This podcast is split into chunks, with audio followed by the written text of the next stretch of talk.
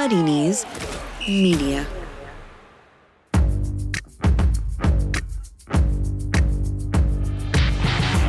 Totally Football Show. Today, Champions League Part 8. It's 98 99. That night in Barcelona never was a bum time more squeaky. We'll be looking back on the wrath of Khan and all that, plus call it Ligue 1 finished as France call off the rest of their campaign. We'll get reaction and an update on the situation around the continent. And there's the one competition where the French are still going, the Intertotally, with today Julien Laurens facing Daniel Storey in the quarterfinals. It's the Totally Football Show in association with Paddy Power.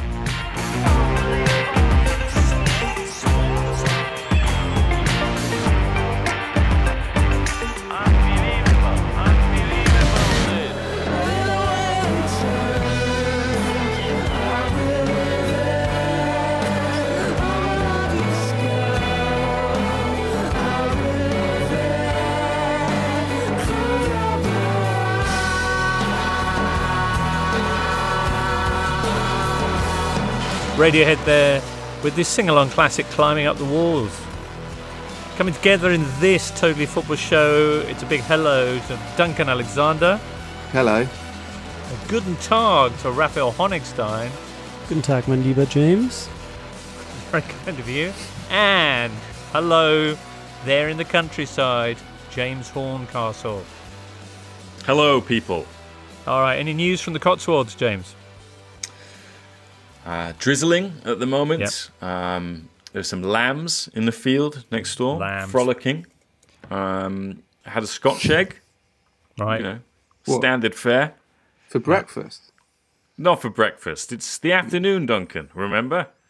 I mean, okay. it is essentially bacon and egg. So. Okay, yeah. uh, let's move on to the week's news then, because there's been some French government announcing on Wednesday, Cantona like au revoir uh, to their season. Government saying no sporting events will be held even behind closed doors until August at the earliest in France, meaning that the football season will not be played to a conclusion. Ligue 1, as I say, unfinished. Let's get a reaction from one concerned fan. Well, first, I think it was a, there was a wave of shock because we really didn't see it coming. And when I say we, it's not just fans or journalists or anyone; it's also clubs, players, managers. I think everyone was was a bit shocked. Uh, although on Tuesday morning we were briefed that that was what the prime the prime minister was gonna was gonna announce, but but still, now you can see already the the fighting for how you conclude the season in like in, in terms of who goes who achieves one who goes where in Europe or in relegation or promotion everybody defending their club and Jean-Michel Aulas at Lyon trying to to find a way of bringing his team back into Europe which they're not currently and and proposing some weird playoff system with three phases and whatever. And and I can I can see it. If it was my club, I would fight to, to try to get the best outcome of this crisis as possible. But yeah, it's a bit messy already, and, and the shock is still very much there. Julien Laurens, so we'll hear from again shortly. It's a conspiracy. We were going to win the quadruple. It was our year. He sounded German right. then towards the end. Yeah, in the end, it became Arnold Schwarzenegger. right that was um, that was Jules's WhatsApp to you when he heard the news. Yeah, yeah. Well, Liga joining the Eredivisie in abandoning this season. Bundesliga, La Liga, Serie A, and Premier League all still intent on completing the campaign. The Bundesliga, as we heard last time, the most advanced in their plans. James, what's the situation with Serie A?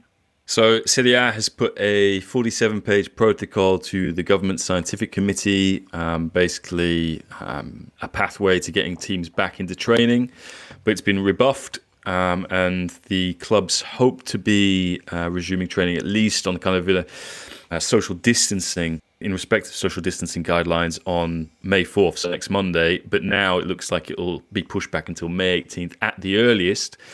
The Minister of Sport, Vincenzo Spadafora, uh, keeps saying that even if they do return to training, it doesn't mean that we will see the league uh, resume at some stage.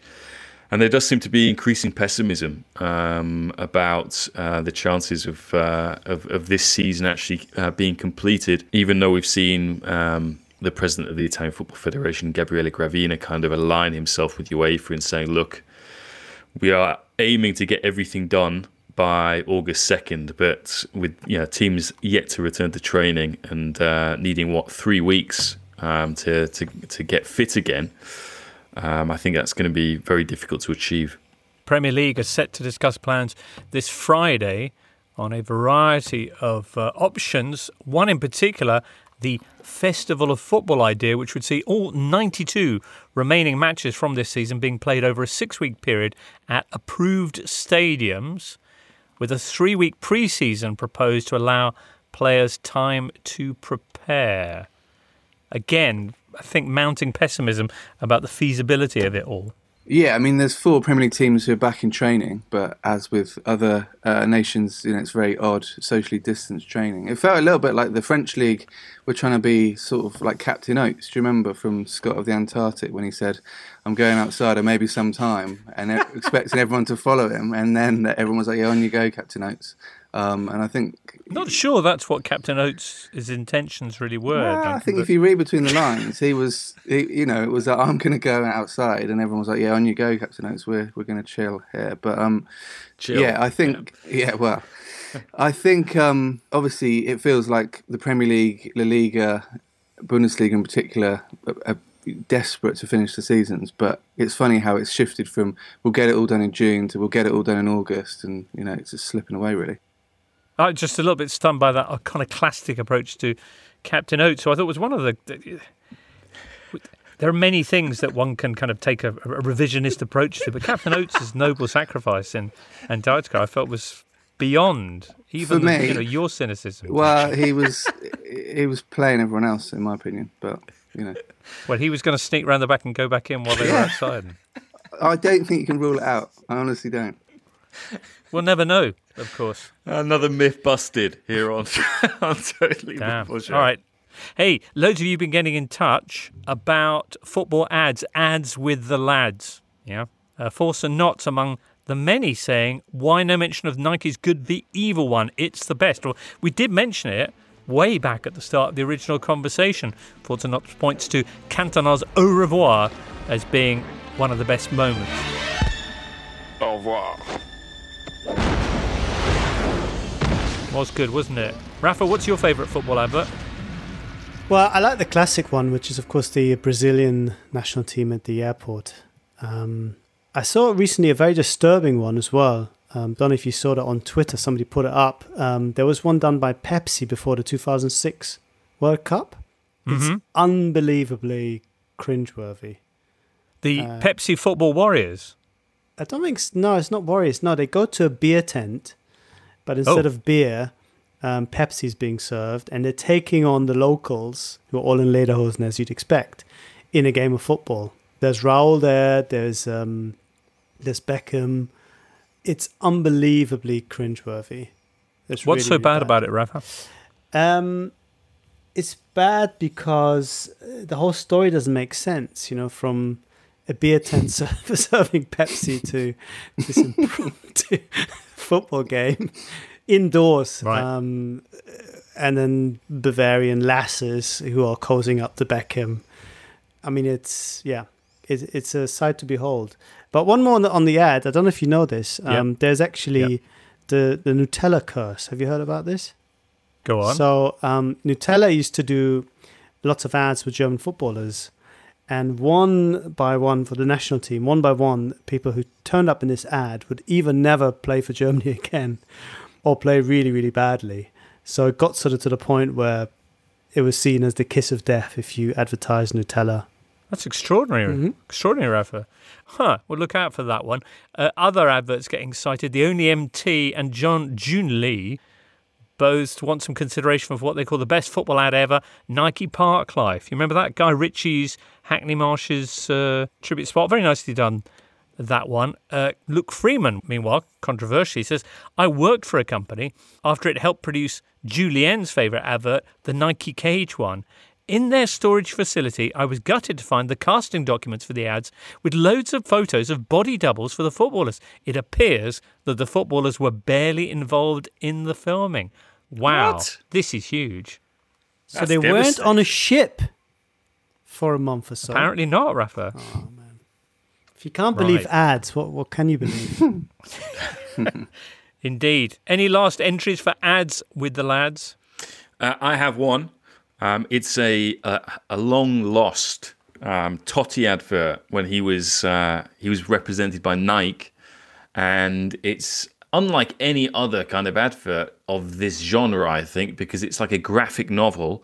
Um, it's called Il Destino di Roma, so the destiny of Rome, and it's like set in the future where this kind of football team comes from I don't know another planet. Um, basically wins, it creates some kind of weird sort of thing where basically Rome looks like it's been completely destroyed, and then Totti comes. Totti beats this team, and they almost kind of wake up from this dystopia, and all of a sudden everything is right again. The traffic is buzzing in Rome. The Vittoriano, the, the wedding cake building is sort of set right. The Colosseum, you know, is is is, is resplendent. And he's, Well, you know, hopefully that's still a his- ruin, by dint of his football ability.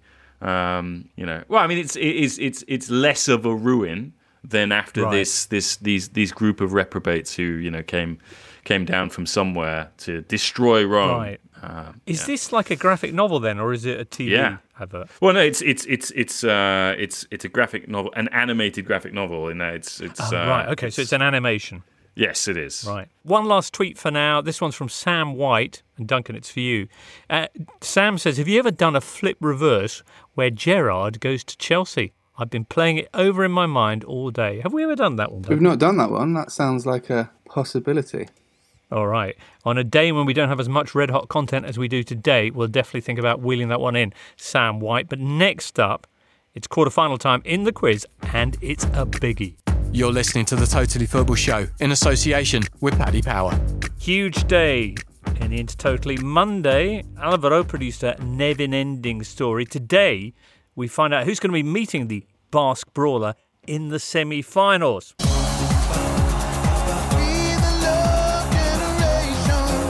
first, he came from behind to see off Rafa Honigstein in round one, and in so doing shed a little bit too much information about his private life. Ah. Yes, Clive, that is the sound of a pundit who has just quizzed himself. That is the sound of Daniel Storey. Wow, Daniel Storey. Yes, James. Will you be cleaning up again today? I guess is the question. Uh, yeah, yeah. Well, let's see, eh? Let's get straight on and meet your opponent.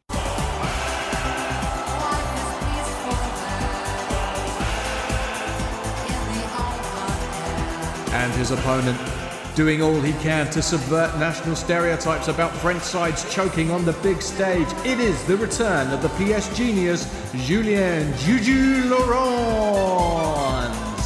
Yes, welcome back, Jules. Welcome back, everyone. Thank you very much. Hey, quarterfinals, Paris banter. I bet you're praying you don't get a first round lead. Well, you know, we there was a time where we actually qualified for the semi-finals. It has- Right. it's very, very long time ago, but I'm the underdog today. I, I I know it. Daniel is so strong and so amazing, and I, uh, I I can't see him losing at all. So let's see. Let's see. You're going to be both answering questions, first of all, on specialist topics. What have you chosen, Jules? Uh, France at the Euro 2000. Ah, nice. Okay, and uh, Daniel, what's yours? Uh, it's current Premier League stadia. Right. And you're up first, Daniel, so if you're ready, we'll begin. Yes. Question one on current Premier League grounds. Which current Premier League ground hosted a Test cricket match? Ooh. Um. Good question. Bramall Lane? Is correct. Do you know what the match was? Uh, no. It was England against Australia in 1902. So I'm wondering how on earth you managed to get Bramall Lane from that. Uh, I just know that Yorkshire Cricket used to play there, Okay, so semi-educated guess. excellent. Question two. If you were getting off the train at Falmer Station, which Premier League ground would you be heading to?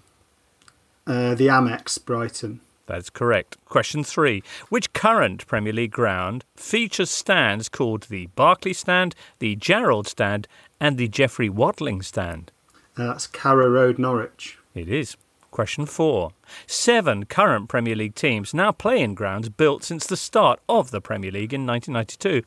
But of these seven clubs, which has been playing in one of these new grounds for the longest? Hmm. Uh, I think it's either Bournemouth or Southampton. Uh, I'm going to say Bournemouth. Is incorrect. It is Southampton. They've been Ah. at St Mary's since 2001. Question five then. Anfield is one of a number of grounds with a Kop stand named after the Spion Kop. But in which country is Spion Kop originally located? Uh, South Africa. Is correct, Daniel. Hmm. Of course, scene of a battle involving the British Army during the Boer War. That means that you have a score of four out of five at the end of your specialist round. Mm-hmm. Good. All right then, let's see if Jules can match that or better it as he tackles questions on France at Euro 2000. Jules, who was the most capped player in the French squad at the start of the tournament? Um, I would say Didier Deschamps. Is correct. Question two. Immediately after the tournament, several players in the France squad moved clubs, but who was the only one to move back to a French club from abroad? Okay. Um, uh, He wasn't mo- abroad, he moved back to yeah, France. yeah. Okay, okay. Um, could it have been? Uh, Got all day, haven't we? uh, Sorry, come on. all day, haven't we, Dan. Jules? I need to go through the 23 players in my head before finding No, the one that. No, sorry. Uh, let me go, let me go for a guess. Let me for, go for a guess. So he was playing abroad and came back playing for France. I'll go for Johan Micoud. No, it was Nicolas Anelka, Oh God. who went from Real Madrid to Paris Saint Germain. Yeah, of no course, reason of you would have known that, of course. Yes. Question That was three. tough. Who was sent off for Portugal against France in their semi final? Abel Xavier.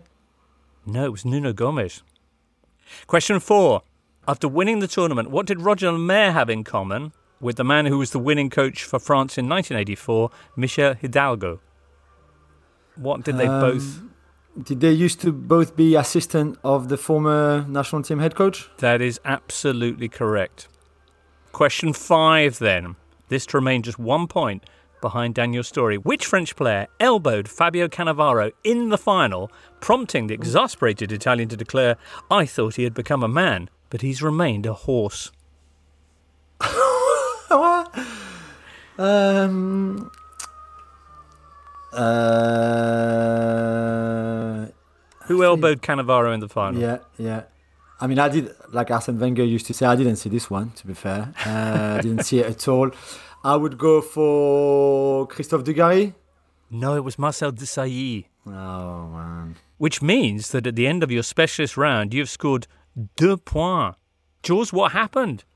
Oh, it was, they were really tough questions. Uh, Nuno Gomes, I should have known really the red cards, and I, I thought about Xavier because it was his handball for the penalty of Zidane. I thought it was a second yellow, and then it was wrong. And then I'd never heard of the Italian saying that on Marcel Desailly, and I can't remember Desailly elbowing Cannavaro at all.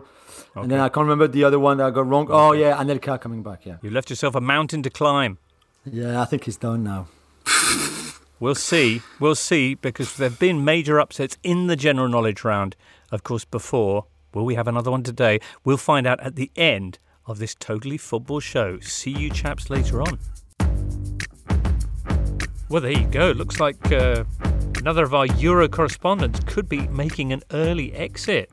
Yeah, letting the side down, Jules. There, he talks a good game, um, but you know, I mean, let's hope Neymar comes back for the for the second leg from you know whatever Right. his sister's party in Rio or whatever whatever was stopping Jules from from performing in that in that first leg.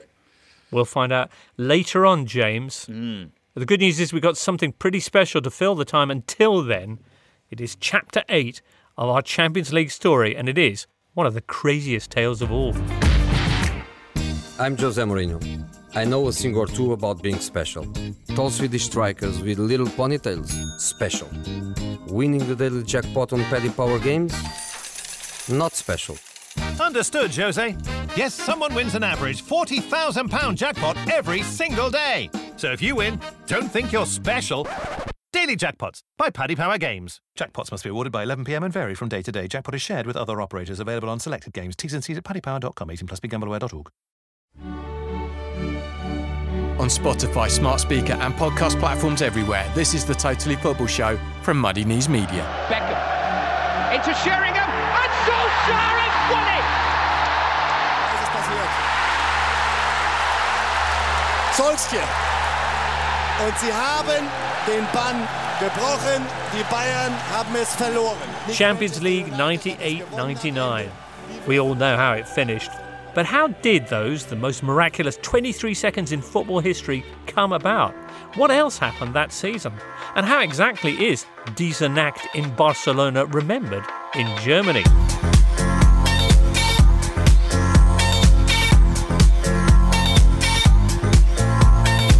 The eighth Champions League campaign got underway in September 1998 with no change in format. For the second year, eight non champions were allowed in, Man United amongst them. And once again, only the six group winners were guaranteed knockout football, with just two runners up joining them. A concern for United, given that they were drawn in a group with Brøndby, Barcelona, and Bayern Munich. We'll talk about Sir Alex Ferguson's side soon enough, but who else was around that year? Well, Ajax were in it again, but having won the competition just three and a half years before, they finished bottom of their group.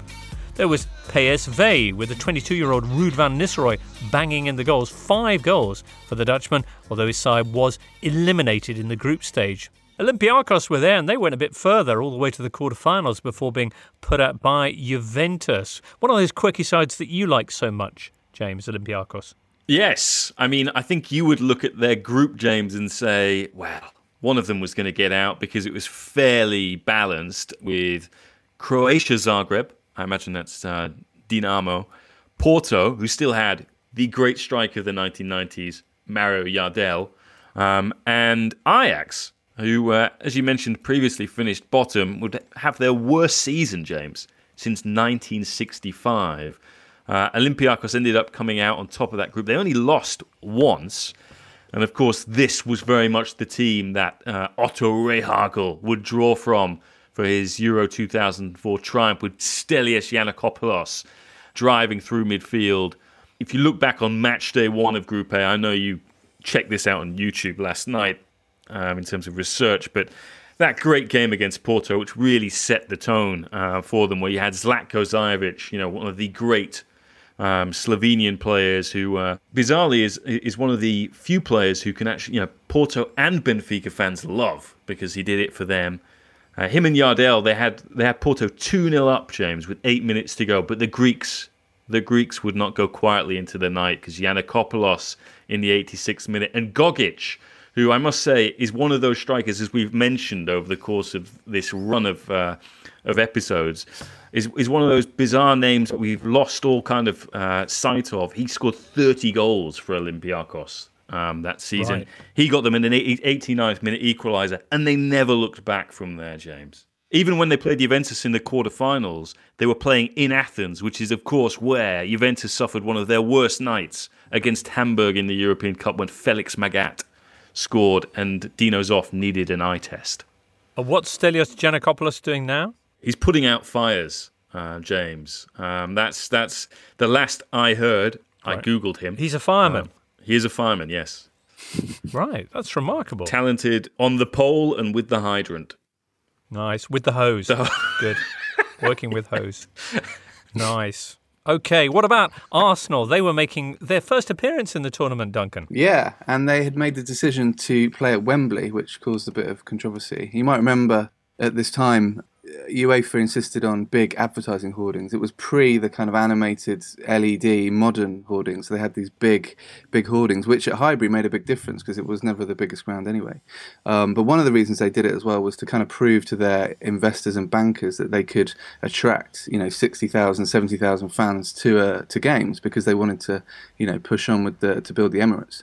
Um, but it didn't work out for them. Um, across the two seasons they played there, they only won two of their six home games. And the other thing with Arsenal in this season, which is quite amusing, is it's kind of the first season where the internet still exists for. So you can actually go back and look at really early Arsenal kind of websites and see like you know contemporary reaction. And the two things they were angry about about the Champions League this season were a they had drawn. There were only eight teams in the Champions League that season where Bergkamp couldn't go away to because obviously he wouldn't fly, so they were too far away. Arsenal drew two of those eight teams in their group, so they had um, uh, Dinamo Kiev and Panathinaikos. So Bergkamp was ruled out of those two matches.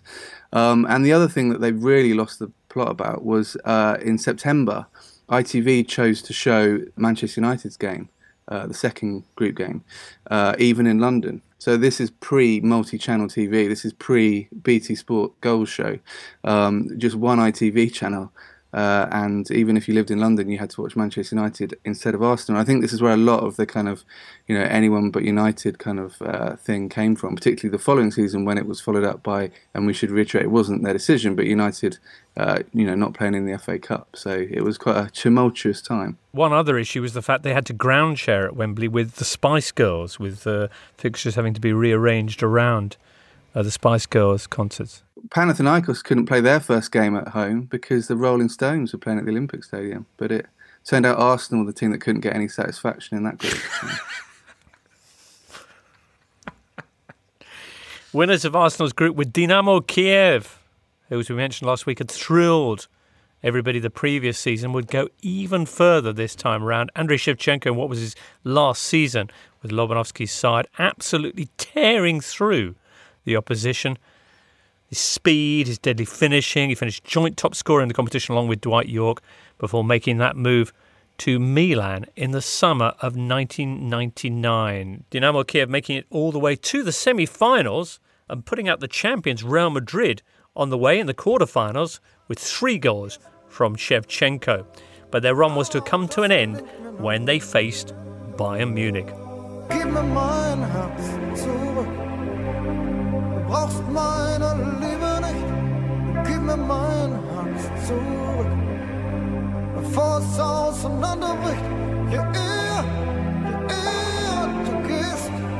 umso leichter, umso leichter wird's für mich. Let's talk Bayern then, Rafa. Finalists, of course, such a big part of this story. And that music, by the way, number one in the autumn of uh, 98, Flugzeuge im Bauch by Herbert Grönemeyer. Airplanes in the belly. Yes. What was going on there? Uh, I'm not sure. Is I that like so if you got if you got butterflies in your stomach? But this is this is an escalation even of that. You're like this super anxious. You've got some kind of more seven efficient. seven.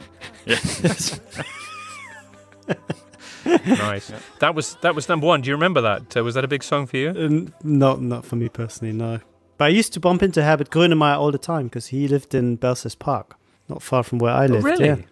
It's extraordinary. Mm-hmm. Let's talk about Bayern Munich, Rafa. Like Man United, they'd also been waiting decades for a European crown. Like Man United, they were also chasing a treble this season. They were, and this was the uh, first season of Ottmar Hitzfeld, who had walked away from Borussia Dortmund after winning the 97 uh, Champions League, had uh, become a sporting director, and uh, Bayern snatched him uh, or, or, persuaded him to return to the bench in '98. And the first season was a really, really, really good one um, for Bayern. They were doing really well. They got through the group stage, a tricky group stage, which of course featured Man United and Barcelona.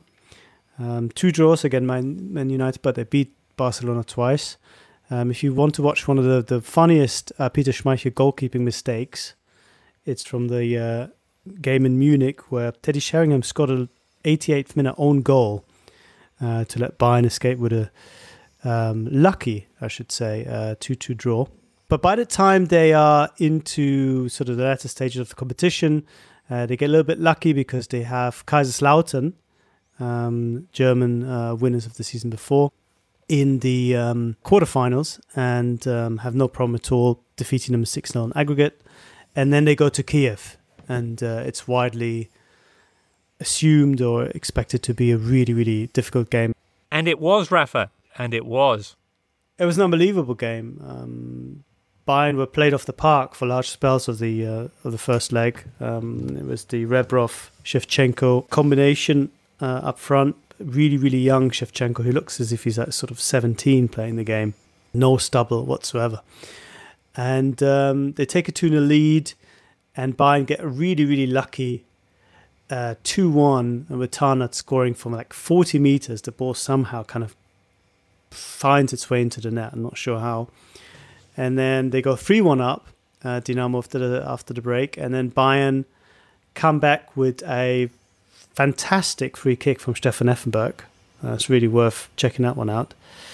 And then two minutes from, from time, they find an equalizer in typical fashion where Carsten Jancker is just this big, hulky figure who just somehow kind of wriggles his way through. And then why he's falling, that was sort of his trademark finish. He's always falling when he shoots the ball, just kind of squeezes it in for a 3 3 draw, which of course was a fantastic result. Um, but it strikes you just how how close Bayern were to suffering a really bad defeat and, and also how heavy the pitch was. Um, this was in April, but for some reason, the pitch in, in Kiev is is it looks like it's sort of the middle of November at, various moments in time.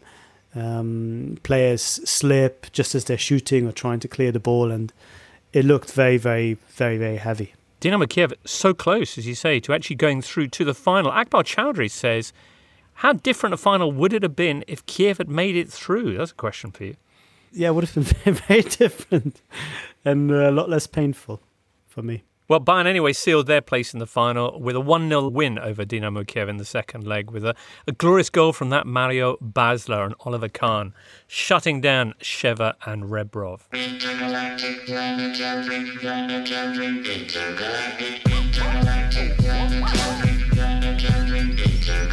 So it had been an eventful summer at Old Trafford uh, with talk of a multi million pound, 562 million, I think the figure, uh, takeover by Rupert Murdoch uh, in the air for the Red Devils. A move as well by the board in August of that season to sell Ole Gunnar Solskjaer to Spurs. That uh, came apart at the last minute. What might have been? United, anyway, were once more questing for that elusive European glory, and they went at this competition all guns blazing. Rob Smythe writes an excellent profile of this United season on Eurosport, and he makes the point that United had had an extended adolescence in the tournament, humiliated in 93 94. 94 95 saw them make it to the semi finalists, frustrated the following year against Real Madrid. And he quotes David Beckham as saying that it was almost like learning football all over again. Well, this time around, this was the season when they really matriculated not just the final, so many classic performances right through this campaign. Yeah, it's a strange campaign because they won the competition without losing a game, which is actually rarer than you think. Um, in fact, the last team to do it in the Champions League were United in 07 08, so it doesn't happen that often. Um, and they only won five of their 11 games, but they're a they were in a particularly hard group as we've discussed, in some senses, that's what made this such a memorable campaign. It wasn't like they just barreled through the competition, not, you know, destroying teams as they went. They, you know, every game there was something on it. You know, three three at home to Barcelona, three three away to Barcelona. There were so many three threes in this Champions League. Um, and as Rafa touched upon earlier, the the Bayern away game two two.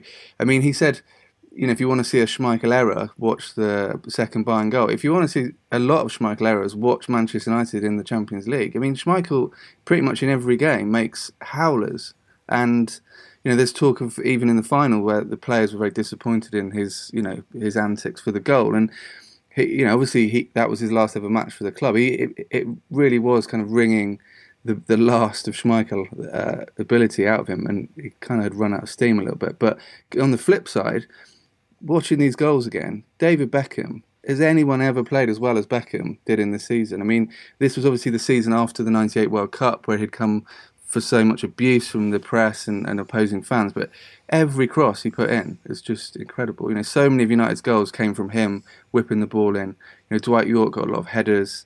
You know, Dwight Yorke, unusually the only player in Premier League history to have scored eight or more headers in uh, more than one season. So he was, you know, probably the most forgotten aerial uh, threat in, in the game. But yeah, I mean, the the Beckham crossing was unbelievable in game after game. The quarterfinals with Inter, a great example of that. Two Yorke headers from Beckham crosses, and Schmeichel in this game actually being pretty decisive. Yeah, I mean, this was billed as a grudge match because it was the first time that Beckham was going to meet Diego Simeone after the uh, the '98 World Cup, and United's ploy was just to get the ball to Beckham and uh, whip it in, and he gave Aron Winter an absolute torrid time. Winter on uh, the left-hand side of of Inter's defence and pulled them all over the place. Just the range of crossing.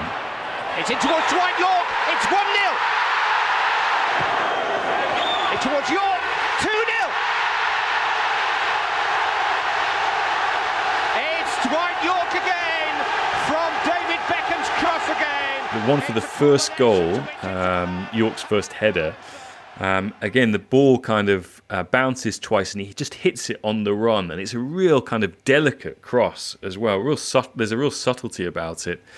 And then just some of the other chances that he created from crossing from deeper, which you know didn't end up with goals, but Inter just uh, particularly at Old Trafford had a real hard time of it. And, uh, you know, Inter were a bit of a basket case in that they went through three managers that season. Um, you have Lucescu, Castellini, Roy Hodgson. Um, but they'd finished top of their group ahead of the holders, Real Madrid. Uh, Baggio had put in an incredible performance um, against them at San Siro with two goals in the last five minutes to, to get a 3 1 win. And again, you look at the array of attacking talent, particularly at San Siro. I think Ronaldo comes back and plays a, uh, some part in that. You've got players coming off the bench like Andrea Pirlo, young Pirlo, uh, Ventola as well, who uh, made a, an impact in that game. And um, just to touch on what Duncan was saying about uh, Schmeichel and how many three threes were in this competition, United go behind an awful lot in both the group stage knockout stage. They go behind twice, as we'll get to, to Juventus, both at Old Trafford and in, in Turin, and they go behind in the final as well. So I think that's one of the aspects that made it such a thrilling campaign, as well as just how.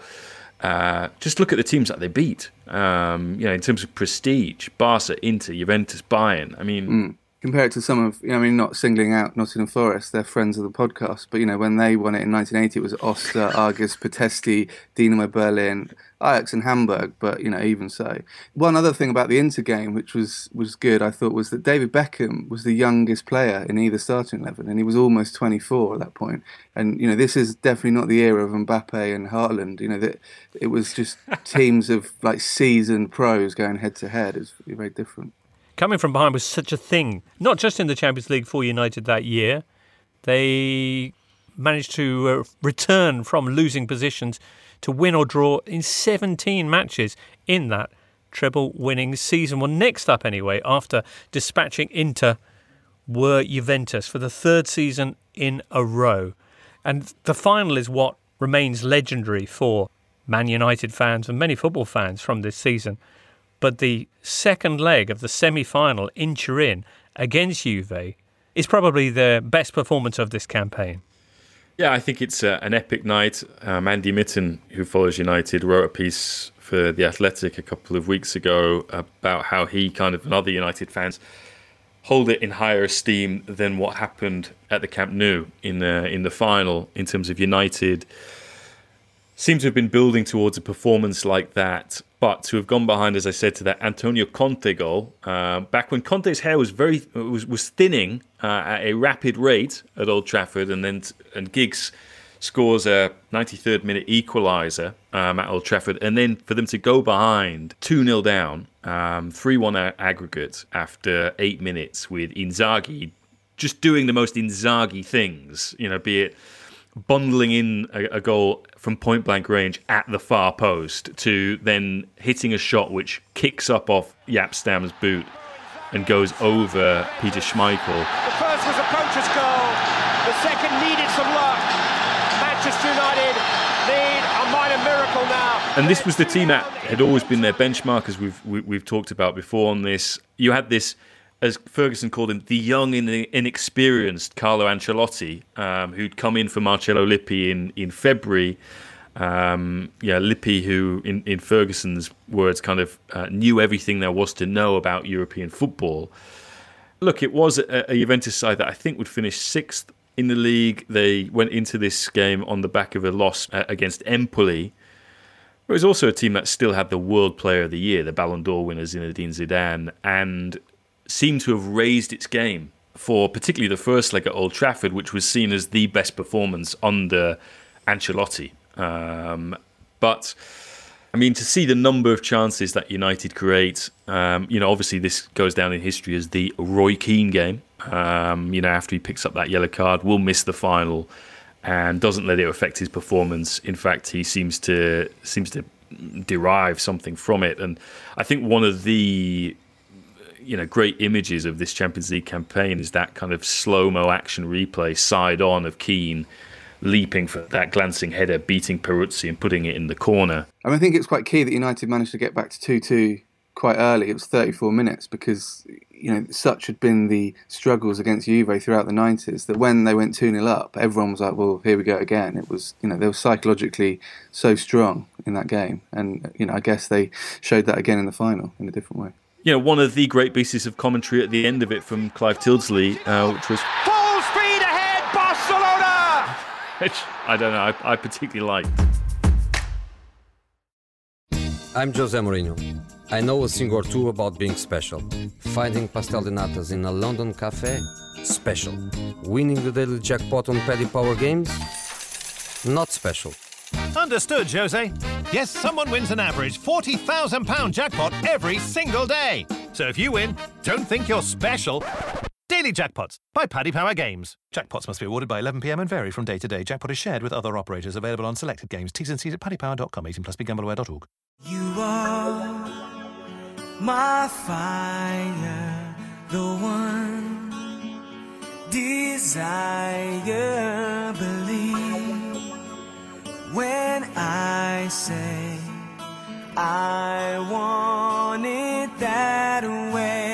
26th of May 1999. As uh, youngsters all over the world piled into record shops to buy the number one record in England, Germany, Spain, all over Europe, indeed. James, which was? I mean, it's a great song. It's uh, "I Want It That Way" by the Backstreet Boys. What that and it is, it's still um, still a source of great speculation. In the football, this was the first Champions League final without a Serie A side for eight years. Of course, United had knocked them all out, and tens of thousands of their supporters were there in the Catalan capital, ready for the game. This was the final part of a 11 day trilogy for United. They'd beaten Spurs at Old Trafford back on the 16th of May to win the Premier League title, just ahead of Arsenal, one point ahead of the Gunners.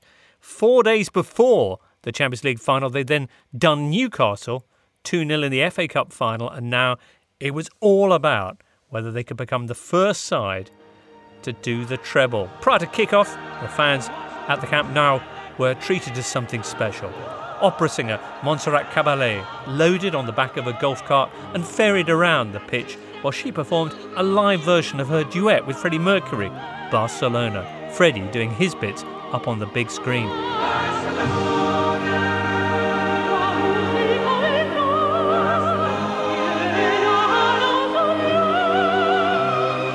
An appropriate start for a match where someone came back from the dead and that truly wasn't over until the fat lady had sung. Oh, such a beautiful horizon. Obviously, Scholes and Keane both suspended for United, which is a big loss. So the week leading up to the final was shrouded with mystery on what Ferguson would do. And to the surprise of everyone, he brought in Jesper Blomqvist at left midfield, shoved Giggs over to the right ish, um, and put Beckham alongside Nicky Butt in the middle. Um, now, the a lot of position people he'd always wanted to play. Well, this was the thing. He'd been saying it before, then and after. But and I think a lot of people look back at how United struggled for a lot of that game and think, well, Beckham in midfield didn't work, but he was probably their best player. He was the most effective United player for the whole 90 minutes. So I don't think that was the weakness. It was Bayern who took the early lead, though. Barely four minutes played, Rafa. Yeah, Mario Basler with a free kick. Um, suspicions um, about uh, Schmeichel, uh, who never really reacts until the ball is in the net.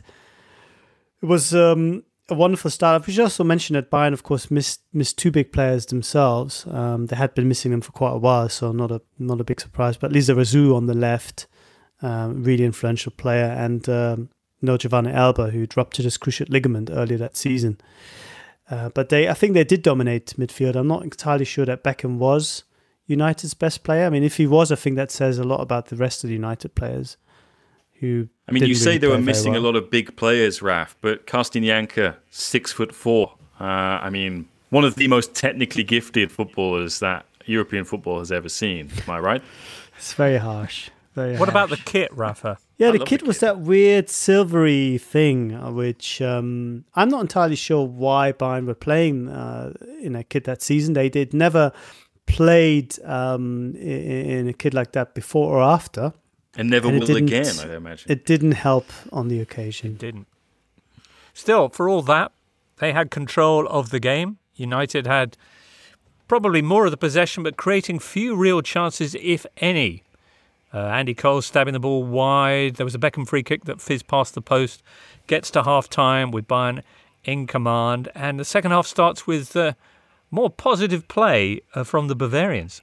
Yeah, they were in command, and they were much closer, I think, to scoring a second than United equalising. I mean, they had, you're right, they had sort of half chances, and watching the game in the stands, uh, in the severely outnumbered Bayern section, which even in the section had lots of United fans, um, you you did never feel 100% secure because they were dangerous on the flanks, and Tarnat had real problems uh, with, with Giggs because Giggs is a much better footballer.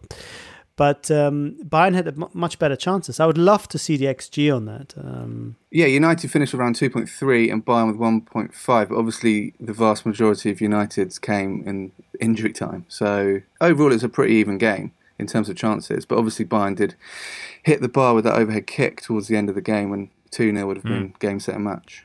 Mehmet Scholl as well, hitting the post before the, uh, the final, Mehmet Scholl, final famously a man who released mixtapes in the early 2000s with bands like the Beta Band on it. He was uh, kind of the Pat Nevin of Germany. one of the big chances for Bayern in the second half. Uh, Mario Basler spotting Schmeichel off his line. He tries to chip him from the halfway line, and you had the United keeper scrambling back, only to see it fly just over the bar. Anyway, so Alex Ferguson is thinking of a change. Enter the FA Cup final hero, Teddy Sheringham, who comes on for Blomqvist. In- interesting quotes from Sheringham after the fact. He says, I remember Sir Alex came up to me at half time and said, I'm going to keep it the same, but make sure you're ready. So I didn't want our team to score in the next 10 or 15 minutes. I wanted them to stay 1 0 down so I would have the chance to come on and score in the Champions League final. The famous Teddy Sheringham teamsmanship there. Brilliant. 10 minutes to go, though, and Teddy hasn't scored. And for Bayern fans like Raphael Honigstein enjoying that 1 0 lead, you can see the trophy creeping closer, Rafa. You must have been feeling pretty good. I was feeling pretty good about myself, yeah. Rafi, were you giving some of the United fans some stick? Were you sort of you know, some sort of hubris kind of like, Charging ha, them. take that, ha? No, no, No? not at all. It was um, it was a very um, sporting atmosphere inside the ground, uh, despite Mario Basler's attempt to wind up a few Man United fans with a famous way from a corner not long before. 10 minutes to go, it's still 1 0. And Ferguson decides to introduce Ole Gunnar Solskjaer, who does start to make a bit of an impact. But, you know, we talk about the substitutions from Sir Alex Ferguson. In Germany, Rafa, do they look at the the opposite moves? The fact that Matthäus came off for Torsten Fink. Yeah, I mean that substitution was hugely controversial for, for a number of reasons. First of all, because Hitzfeld later said, well, Matthäus had signaled that he was injured. Matthäus then denied that, saying he was a bit tired but could have could have gone on to play. Um, Thomas Helmer, the defender who'd won the Euros uh, with Germany in '96, was expected to come on for Matthäus, but didn't, as Hitzfeld chose another midfielder and Torsten Fink. And Torsten Fink, crucially, of course, is the guy that mishits the clearance that immediately precedes United's equaliser. If he just hits the ball properly, none of this happens. Which is Yeah. why, up until today, I still bear a bit of a grudge against Torsten Fink. Makes you think twice. Yeah. Fink's can only get better. Think of. Well, for whatever reason, whether it was Matthäus's exit or Fink coming on or Solskjaer coming on or just fatigue or nerves, the match had now undergone a real change. We've reached the 90th minute, though, and UEFA are already making preparations to present the trophy to Bayern Munich. Man United have won a late, late corner. David Beckham goes over to take it, looks over, and as he reveals afterwards, sees them carrying the cup down to the field, ready for the presentation, with Bayern colours on it. But United have a corner. And what's this? Schmeichel is running upfield. And obviously, Ferguson at halftime had done his famous speech where he'd said to the United players, you know, if you lose the game, you'll have to walk past the European Cup and you won't be able to touch it. So that only added to the to the drama, I think. But yeah, Schmeichel comes up for the corner and kind of creates the corner by doing that thing goalies do, but when they go up for corners by being a massive and in the way. And he didn't touch the ball. In fact, he'd never touched the ball again as a United player. But um, as uh, Rafa described, the uh, the clearance was poor and uh, Giggs had a real swinger of a shot with his right foot, which was going wide, and it's still it's still a really strange goal to watch because Sheringham kind of just kind of half turns and guides it in off his sock. It's uh, if you tried to do that hundred times, I reckon you'd fail ninety eight or ninety nine times. It was also like know, one of the weird things that I felt rewatching that was yes, Torsten Fink should just put his foot through it and clear the ball. But as Giggs takes that shot, you have like I think it's Mehmet Scholl is on Sheringham, and he starts backing away from the shot as though he's like getting out of the way of it going wide. And instead, it just allows Sheringham all the time to just swing at it and put it in. And then you see Kahn, literally as he slides down, putting his hands up, claiming offside. And uh, I just felt that even if that had gone to extra time at this point, Bayern were done. I mean, like for that corner kick, you see Effenberg put the ball out, and Effenberg's cheeks are red. He looks cooked, and Bayern just looked like I, think there was only going to be one winner. Maybe not, however many seconds later, but it felt the momentum was definitely with with uh, with United. As the equaliser goes in, Clive Tyldesley says, "Name on the trophy." Rafa, were Bayern bottling it? Yeah, I think you have to say that you are. Um, if you can't defend corners, um, historically, I, I, I, see here from the Independent article on this game where the XG comes from that corners only scored two to three percent of the time. Yeah. So, and yet you had two, 23 seconds apart, turning the biggest game in the For football the listeners scene. who can't see Rafa at the moment, he, he looks like he's reliving. Looked just as mm. cooked as Stefan Effenberg did in the last minute. yeah. For the listeners who can see Rafa at the moment, can I ask what kind of voyeuristic activities are you up to? Well, all right, so now we're heading for extra time, but there is that sensation that momentum has swung decisively at the Camp Nou.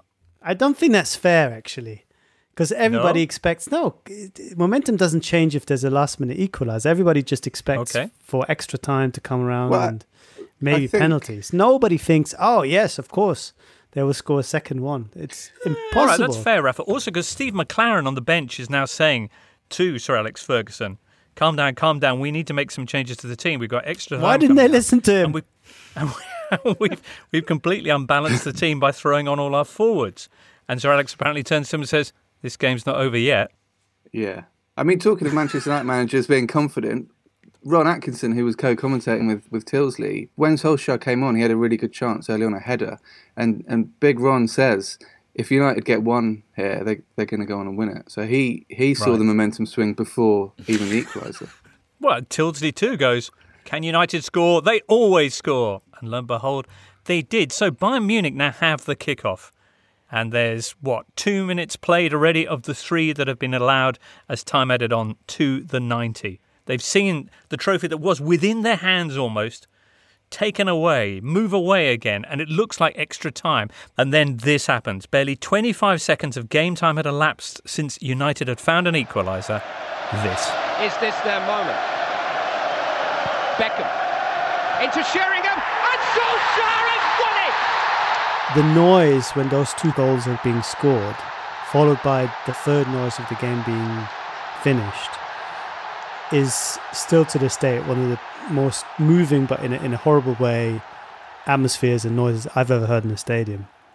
And it just added to that feeling that you're just in the middle of some kind of natural catastrophe, um, just being completely overwhelmed by by the situation. It was it was really really terrible. Carsten Jancker, meantime, weeping uncontrollably on the field. Later, the story is he was physically sick when he saw the goals replayed on television. I don't know about that, but television. I know that. Yeah. Um, what I do know word, is that they apparently had had an unbelievable party in the team hotel, getting absolutely smashed off their faces. Um, with lots of players getting yeah completely completely drunk. That makes more sense. And Thomas Helmer, of course, reacting after the final whistle with a double stinky finger, as we call it, in the direction of Ottmar Hitzfeld. He was so upset that he didn't come on. Flipped him the, the double finger. Yeah.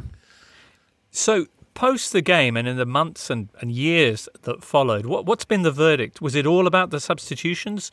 Was it about Bayern's mentality? Was it about Torsten Fink not clearing the, the ball properly? Who, who's been the guilty party for Germans? Well, I think two things are important to understand. One is that the game has gone down sort of in, in Bayern mythology as the game that then helped them get over the line two years later. Uh, they they used it as a motivational tool.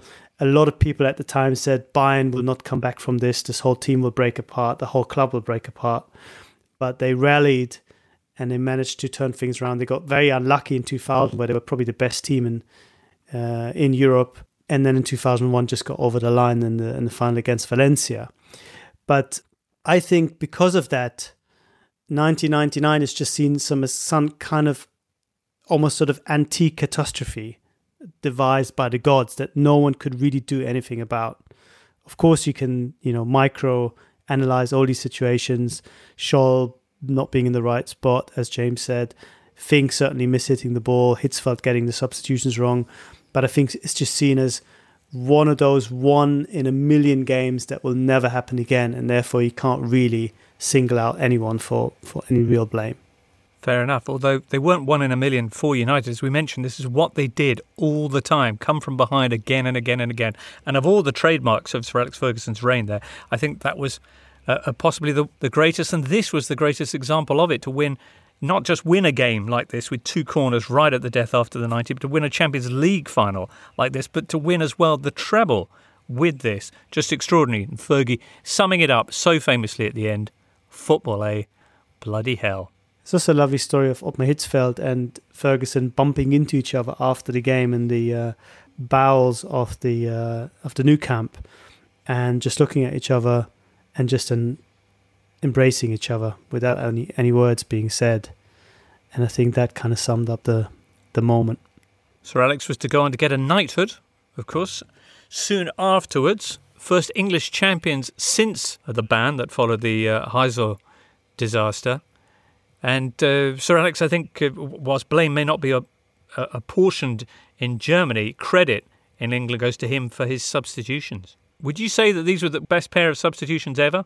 Yeah, just in the in the sense that they both scored. You know, as we said, Solskjaer won the corner uh, that led to the second goal. Solskjaer basically changed the game. I think most of United's good chances came after he came on. So, I mean, if you ever ask for a pointless answer for naming players in these two teams, the two that I never remember were on the bench were for United, Jonathan Greening, who is a Champions League winner. Uh, obviously, everyone focuses on David May historically. Um, and on the Bayern bench was the all-time top international goalscorer Ali Daei, the Iranian. Sir Alex's substitutions proving crucial. We asked listeners if they were the best ever.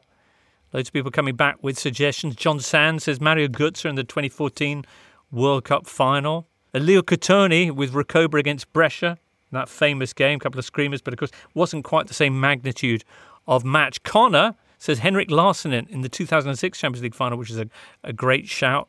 Uh, Tim Krul in the semi final of the World Cup, says Alan Gray.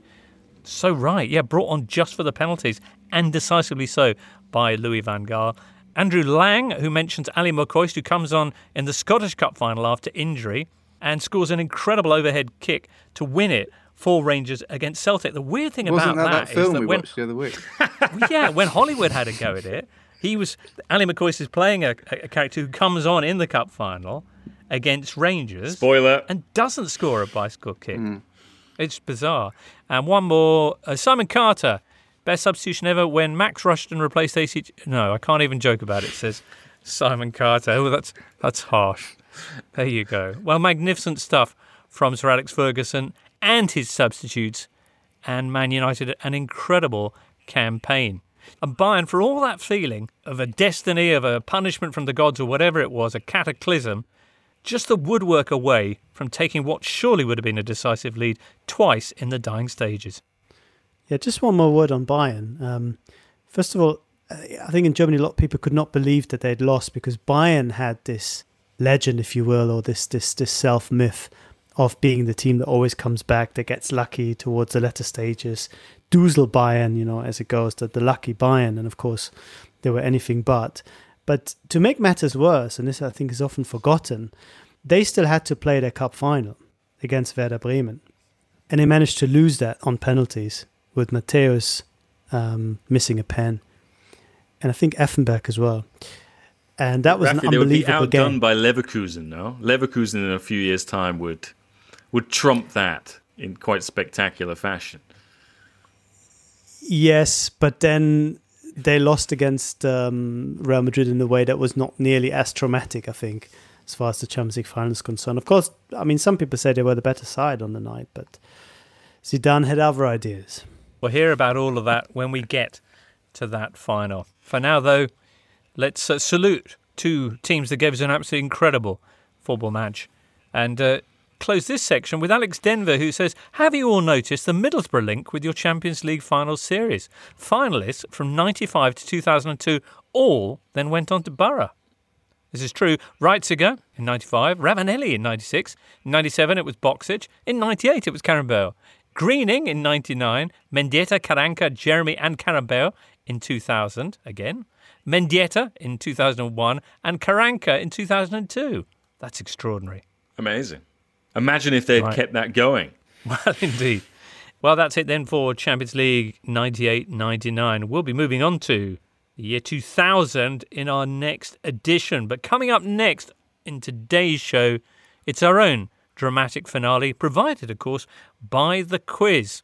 Daniel against Julien in a general knowledge round that has already derailed the tournament hopes of so many of the brightest and best and Raphael Honigstein. Welcome back, everybody. So, a semi final with Alvaro Romeo awaits for someone, but who?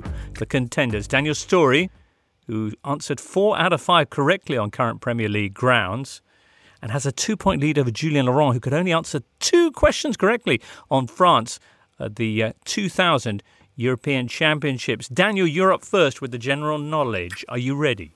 I'm ready. Good. Question one What are Alf Common, David Jack, Diego Maradona, and Ronaldo, the Brazilian one, the only players to have done in football history? Um, so Alf. Four players, they've all done something, and these Oh. four are the only. Is it break the world transfer record twice? It is. Correct. Question two. Michael Robinson sadly passed away this week. He'd been both a player and a broadcaster in Spain, but which was the Spanish club that he played for? Oh. Um, Athletic Bilbao. No, it was Osasuna. Question three. Which Ballon d'Or winner does this career path belong to? Valenciennes, Club Bruges, Marseille, Milan, Bayern Munich, Bordeaux, Guingamp, and Saint-Pierroise? Uh, Jean-Pierre Papin. Is correct. Question four. What do the following have in common? Laurent Blanc in 1998, Henri Camara in 2002, Ahn Jung-hwan in 2002 as well, and Ilhan Mansız also in 2002. Uh, is it golden goal scorers in the World Cup? It is. Question five then. And getting a point here, Daniel, would mean that Jules won't be able to match you, so this is absolutely crucial. Question five. Nine men have won the English top flight as both a player and a manager. Which of them won the league most recently? Uh, player and manager. Uh, um, the only guess I've got is Kenny Dalglish. Well, it's the right answer, Oof. Daniel Storey. You are into the semi finals, which is a bit awkward because we've still got to ask Jules his general knowledge. Surely questions. not. Surely we don't have to, do we? Well, if we I can't beat to. him, no. If I can't beat him, no. Do you Or not- for our you know, just- listeners, I guess. Yeah, I mean, I'll, I'll ask them. Maybe Daniel would like to have a pop at yours as well. Yeah, let's go. okay. Jules Uh, gets do you want- first go. Come on. Yeah, let's see who gets the first. Right, general knowledge then. Question one With which club did Johan Cruyff win his final league title as a player? Feyenoord. Yes, Jules. Question two Which club plays at the Veltins Arena? Um, I don't know. Veltin? Schalke. Right. Right. Question three Which Ballon d'Or winner does this career path belong to? Borussia Mönchengladbach, Bayern Munich, Inter, Bayern Munich again, New York Metro Stars. Lothar Matthäus? That's right. Question four. Two stadiums have hosted the final match of the World Cup twice. Which two are they? So the Azteca Mm-hmm. and uh, the Olympic Stadium in Berlin. No, it was the Maracanã in Rio. Of course, yeah. Right. Question five Celtic in 1967, Steaua Bucharest in 1986, Red Star Belgrade in 1991, and Marseille in 1993. What do those victories have in common? What, other than being in the European Cup? Well, they- those are all victories in the European Cup. That's Yeah. true. They're all basically teams winning the European Cup or But Champions there's League. something else in there's some. I need to find Yeah, something there's else. something that makes those four clubs particular. Oh, it was the first time ever in the country. Yeah, and it remains, in fact, they remain the only clubs from Oh, those sorry. respective countries to have won the European Cup or Champions League. well, Jules, you've been a worthy contestant and a delight. He was very strong, I have to say. Can you see anyone stopping him, Jules? And if so, who? On the other side of the draw, Coxey, isn't it? Coxey. I think for me that was the final ad I had uh, bet on from the beginning. But but Coxey will get cocky in the final, and Storey will win the final. right. I'm not sure. I think I think Coxey had a bit of a wake up call back in round one with that pretty disastrous general knowledge performance. We'll see though. As it stands, uh, Daniel, you'll be back with us in the semi final against Alvaro Romeo. Briefly, any noises or words you'd like to express your emotions with? Uh, no, I've realised uh, that they can be recorded for posterity, so I'll stay silent, I think.